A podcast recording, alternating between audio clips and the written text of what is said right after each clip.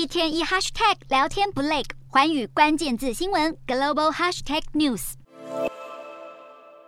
从俄乌战争爆发以来，俄罗斯为了规避制裁，积极寻找能够替代欧洲的天然气买家。其中，向来与俄罗斯友好的中国被视为首选。今年上半年，中国向俄罗斯进口的天然气显著增加。不过，俄罗斯想要输送天然气给中国，夹在中间的蒙古扮演重要角色。天然气管线西伯利亚力量二号就是从俄国出发，经蒙古输往中国。其中，经过蒙古的管线被称为东方联盟，预计在二零二四年开始铺设。蒙古长期以来和中国走得很近。蒙古总统呼日勒苏赫二十八日访问中国时，就表示会积极推动东方联盟管线建设以及扩大经济交流等。虽然蒙古官方也支持管线的建设，可是也有学者担心，这可能会损害蒙古的经济自主权。尤其是过去几年，不管是俄罗斯和中国，都持续向蒙古输出影响力。地处两大国之间，天然气管线是否真的能让蒙古受惠，还需要观察。